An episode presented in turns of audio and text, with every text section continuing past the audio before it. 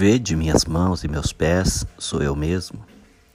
Tocai-me e vede, o espírito não tem carne e osso como eu tenho. Lucas 24:39. Depois que os discípulos de Emaús reconheceram Jesus no partir do pão, eles retornaram para Jerusalém.